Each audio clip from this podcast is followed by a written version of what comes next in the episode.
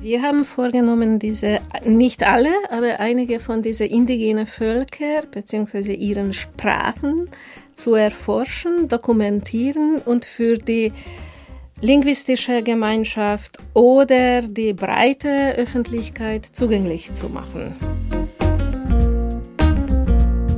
Wissenschaft als Kompass. Der Podcast der Akademie der Wissenschaften in Hamburg. Schlaglicht. Sprachen entstehen, wandeln sich und können auch wieder aussterben. Damit geht nicht nur ein Mittel der Kommunikation in bestimmten Teilen der Erde verloren, sondern auch jeweils ein kulturelles Erbe. Um im Fall von indigenen nordeurasischen Sprachen möglichst viel Wissen und kulturelles Erbe zu analysieren, zu dokumentieren und so vorm Vergessen zu bewahren, gibt es ein Langzeitvorhaben im Rahmen des Akademienprogramms unter dem Dach der Akademie der Wissenschaften in Hamburg in Kooperation Kooperation mit der Universität Hamburg.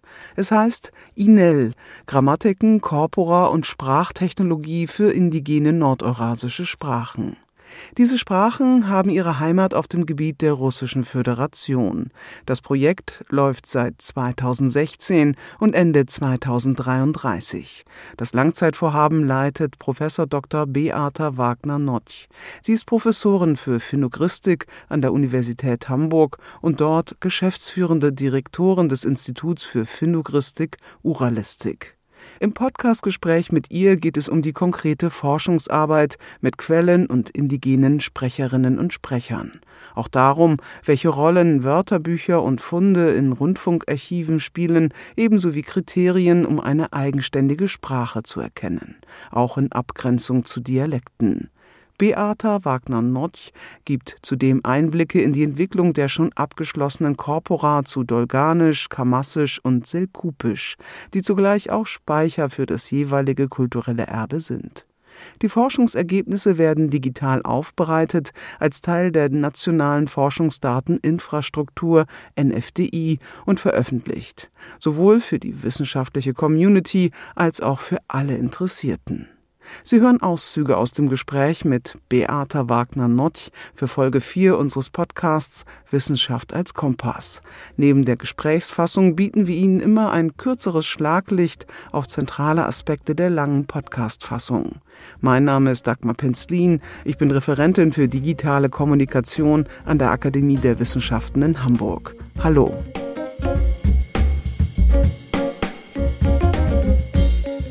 Indigene nordeurasische Sprachen, der Forschungsbedarf ist hoch. Das zeigt sich schon daran, dass es schwierig ist, konkret zu benennen, um wie viele Sprachen es hier geht. Es kann man nicht so einfach beantworten, weil hängt auch davon ab, dass wie wir diese Sprachvarietäten zählen.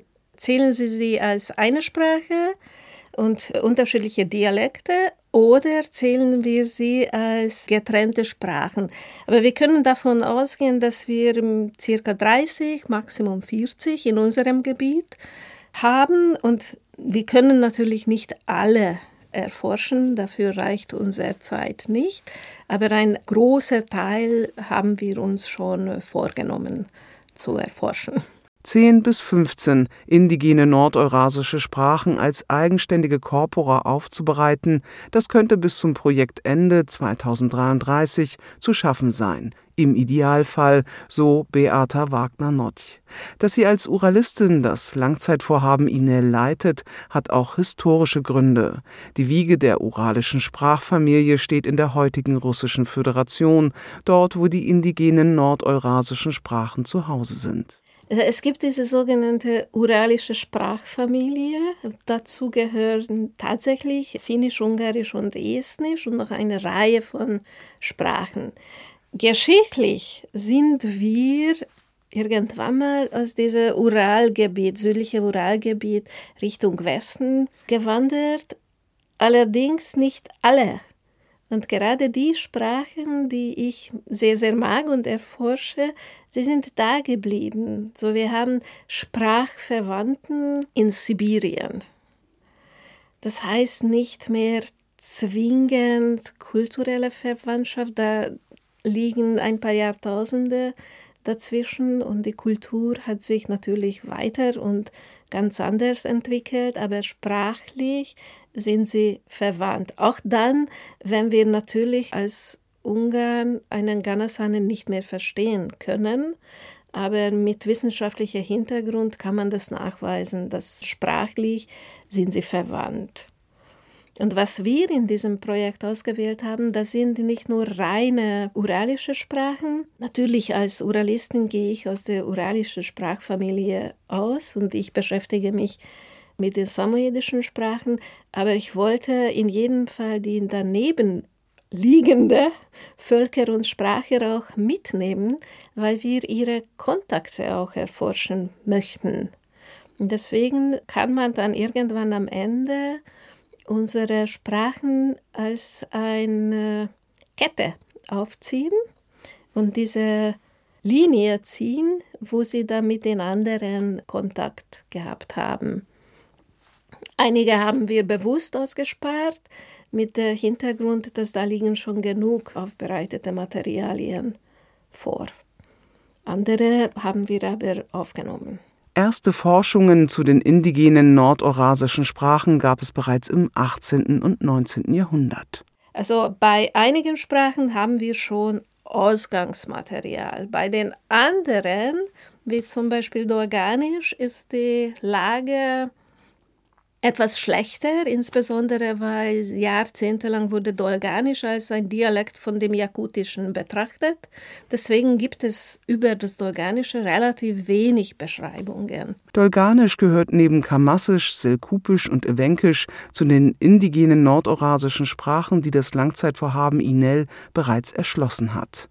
Dolganisch ist mit dem Türkischen verwandt und gehört zur nordsibirischen Gruppe der nordöstlichen Turksprachen, eben dicht am Jakutischen, das in Sibirien weit verbreitet ist.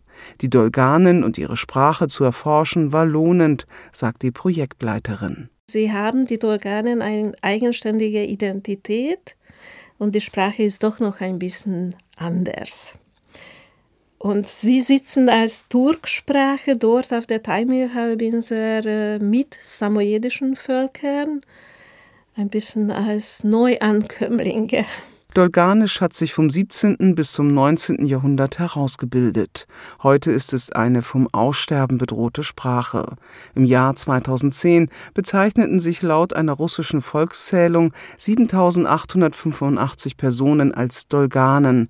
1054 Personen gaben an, Dolganisch zu sprechen.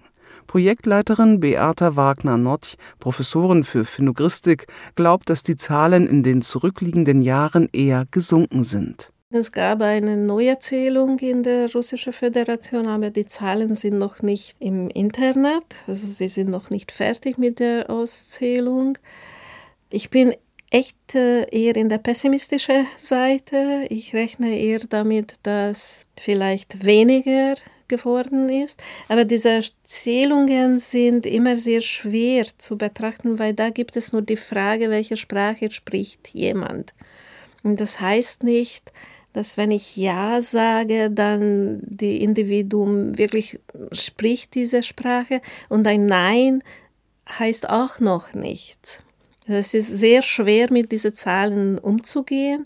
In jedem Fall, unser Beitrag ist für diese Menschen, dass jemand interessiert sich für ihre Sprachen und ihre Kultur. Und dadurch, dass wir das nicht nur für die Wissenschaftler, Sprachwissenschaftler öffentlich machen, können sie auch ihre kulturelle Erbe selber anhören und lesen. Und das ist für sie auch sehr, sehr wichtig.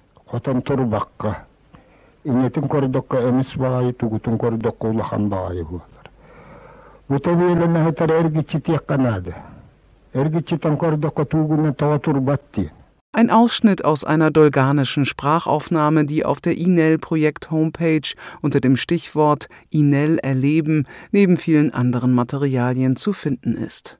Das Langzeitvorhaben INEL Grammatiken, Corpora und Sprachtechnologie für indigene nordorasische Sprachen. Es läuft seit 2016 unter dem Dach der Akademie der Wissenschaften in Hamburg in Kooperation mit der Universität Hamburg und dauert bis Ende 2033.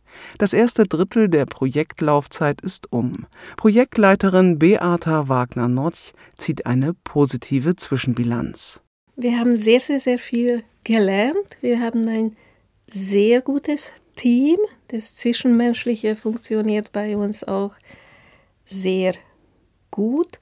Und wir haben auch gemerkt, dass unsere Arbeit ist sehr sinnvoll.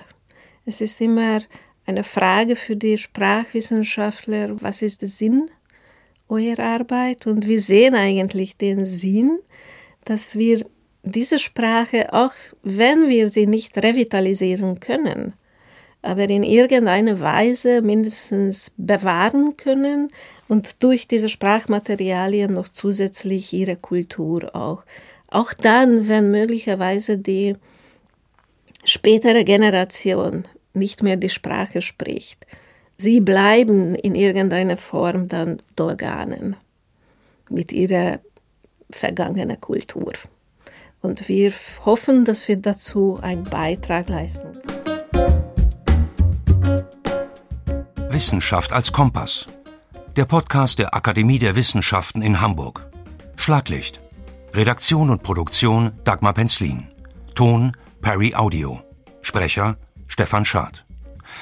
Eine Produktion der Akademie der Wissenschaften in Hamburg 2022. Finanziert aus Mitteln der Freien und Hansestadt Hamburg.